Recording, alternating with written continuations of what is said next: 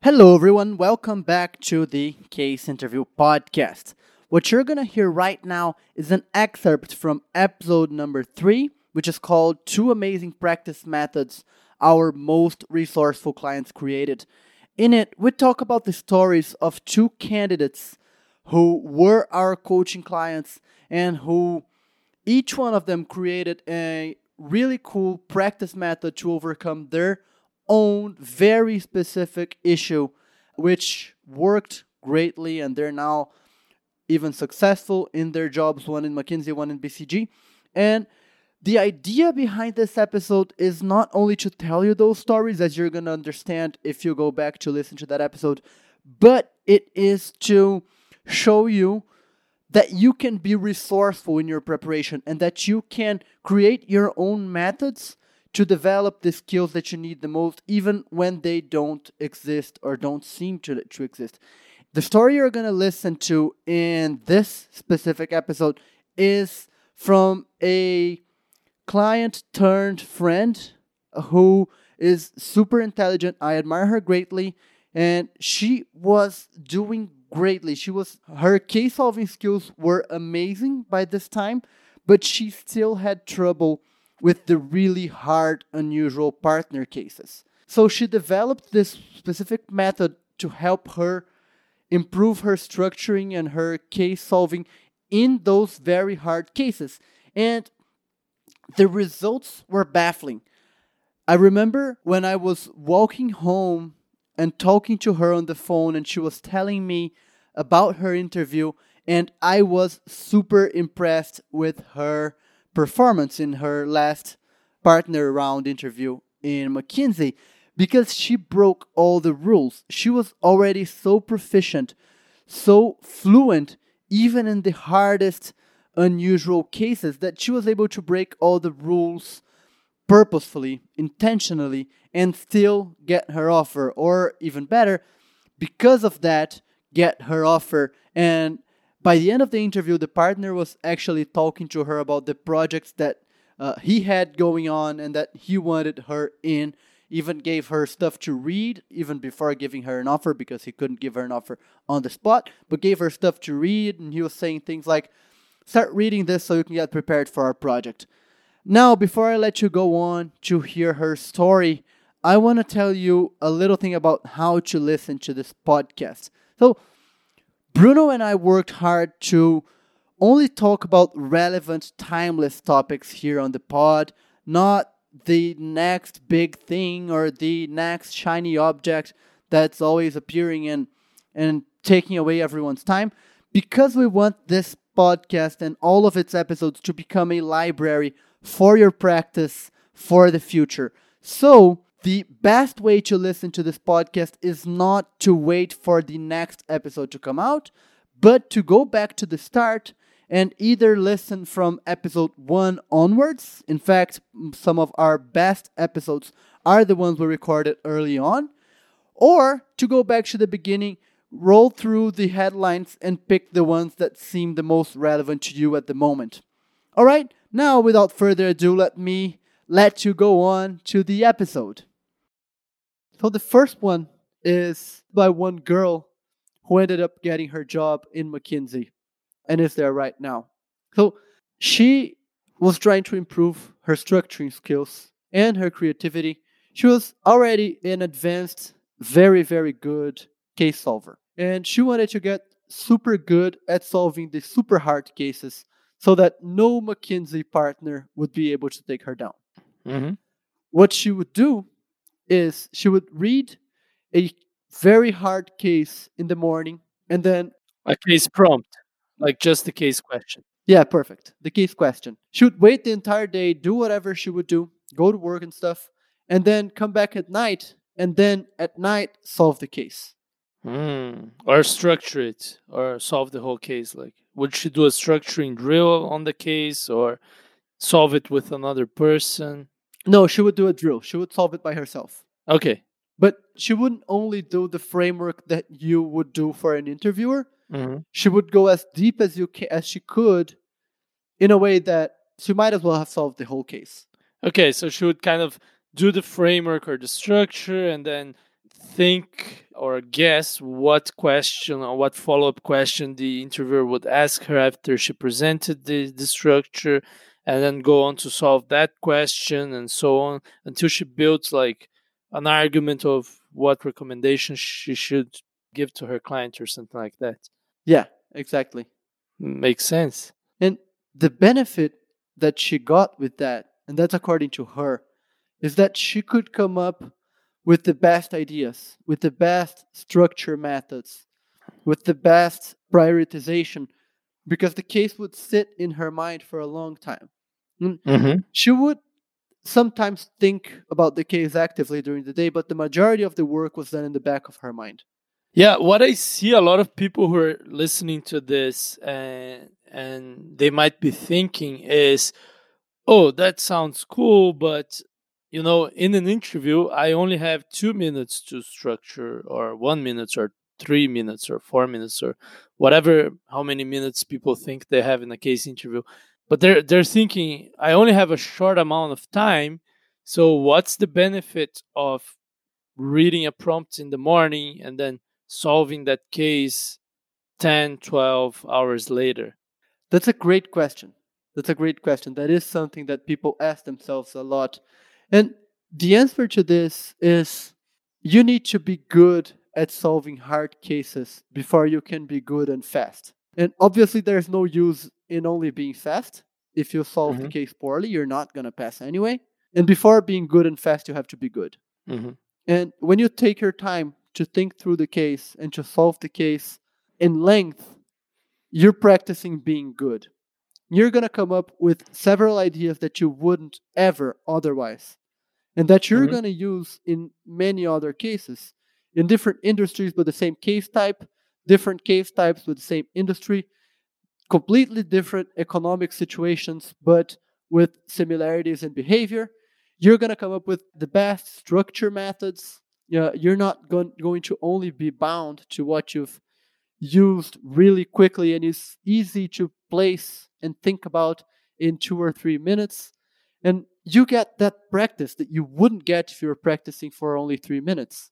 All right. So, what's the difference between? I'm trying to be the devil's advocate here.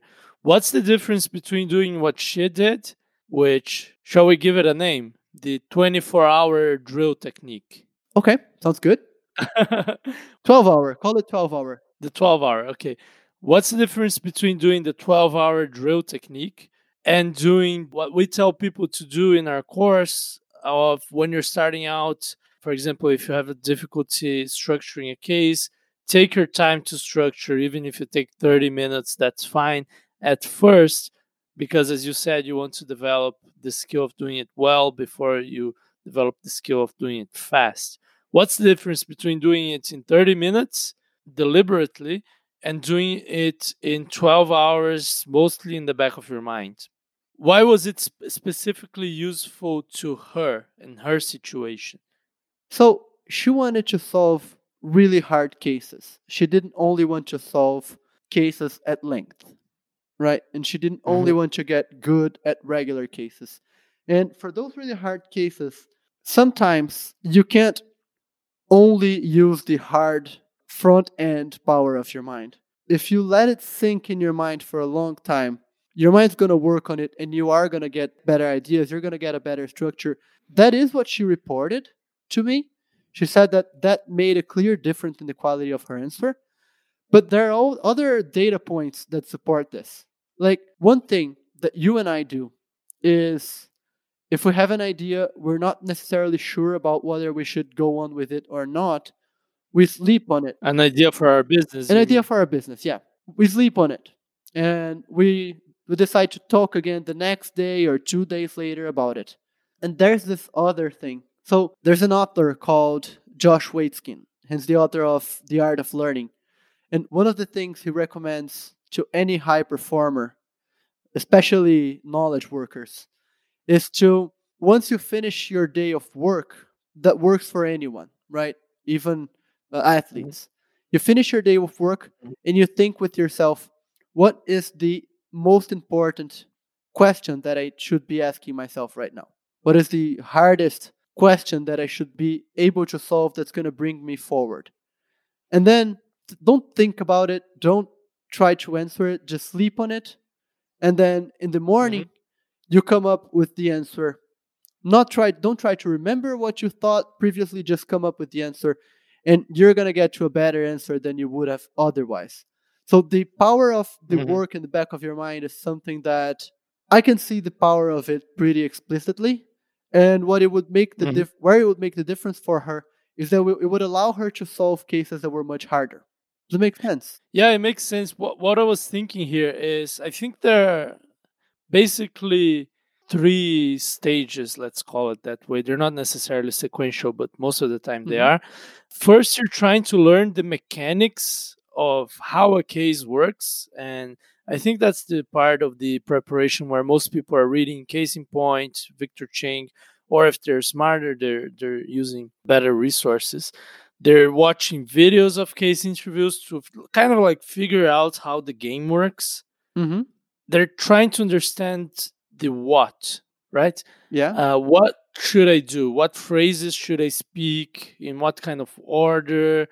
You know should i pause and structure on paper and stuff like that? And the best way to learn this i think is to basically read about how the game works what interviewers are looking for stuff like that. Watch performances of people like you can you can go to our case interview examples article. Just look up on google and we have the nine best case interview examples on the web there and you can see how the performance is done and then try to mimic those behaviors right? That's the very beginner stage. Then the second stage is trying to improve your weaknesses. And i'm kind of making up these stages as i speak but it's what came to my mind. Second mm-hmm. stage is you try to improve your weaknesses and the things you need to do that is to get best practices for the thing that you need to improve on if you have a weakness on structuring custom frameworks for your cases, you need a step by step method to do that. You need a system. For example, the one we teach in our free course, Case Interview Fundamentals, we teach a technique called the landscape technique and a four step approach to create your own custom frameworks. Mm-hmm. And then you need to practice that deliberately. And here's the place where I think you need doing framework drills if your weakness is creating your frameworks in one sitting, right? You yeah. take 10, 20, 30 minutes at first and once once you get good at it, you're naturally going to become faster. But before you get fast, you need to kind of internalize the steps of doing it right? It's kind of like when you're trying to learn how to drive. Like it's not fluent yet. You have to mm-hmm. think about which sorts of actions should I do in which step. And you're very slow at first, but once you get good at it, you can become faster. She was yeah. in the third stage. She had mastered this already. She could mm-hmm. already create custom frameworks. She could already, you know, do all the stuff. She was good at it but she had to train her intuition because the kind of cases she was trying to get better at were the kind of cases where most candidates, even very good candidates, would say, Oh, I have no idea how to do that. Like, I have no freaking idea where to start. And a good candidate, like a really, really good candidate who had trained themselves in the second stage I talked about, they would say, uh, okay, I can create a structure for this, but I don't think I have all the good ideas that a partner would be expecting, for instance. Like, mm-hmm. uh, my business intuition isn't well trained yet. Now, the problem with training your intuition is that it's intuitive. You can't train it consciously, right? It's not logic, it's connections, it's connecting the dots. Yeah. And what I was thinking about as you were describing this is this connection of the dots happens in the unconscious subconscious whatever in the part of in the back end of your mind like in the part of your mind that works as you sleep as you go through your day right kind of like mm-hmm. sleeping on the problem thing why yeah. is that why is that so effective to make decisions because you make like if you have a decision to make and you sleep on the problem and the next morning your mind has made new connections that may be relevant to that problem that you might not have seen before. Now, if every morning you expose yourself to new business problems that are really hard to understand, really hard to figure out what's important about them, and you go through your day making connections, and then at the end of the day, you use logic, you use all the case interview toolkit to organize that in a structured way, in a way that makes sense, in a way that would be logical and convincing, you're reinforcing the good, relevant parts of the connections you've made. But you had to make the connections in the first place, otherwise, you're not improving your intuition. Thank you for listening to the Case Interview Podcast. If you want to get more insights into how to prepare like the best candidates and increase your chances of getting your dream offer, you can listen to our entire back catalog, starting from episode 1. In fact, some of our best episodes are the ones we recorded early on. And if you want to go deeper and learn our best case solving techniques, we welcome you to join our free course called Case Interview Fundamentals. And you can get instant access to it at craftingcases.com slash course. Now, I hope to see you in the next episode, or one of the previous ones.